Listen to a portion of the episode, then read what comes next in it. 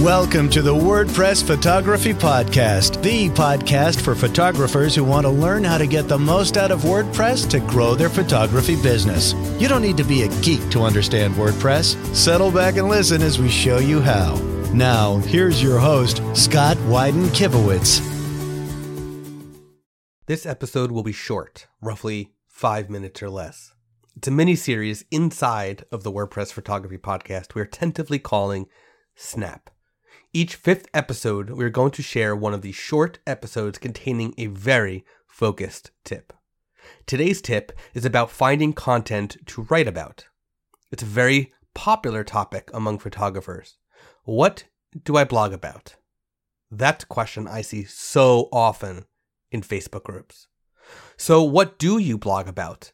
As photographers, we have a plethora of resources at our disposal, like Facebook groups. With them, we can gather questions and comments and use those in blog content. If you run a wedding photography business and you're in a local wedding group where brides are looking for advice, or you're just in a local town group, you will likely find people asking questions. Use those questions, turn them into blog content for your website.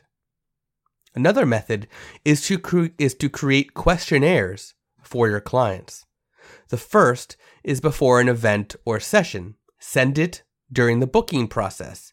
Ask questions that will wind up helping you create content and also answer your client's concerns.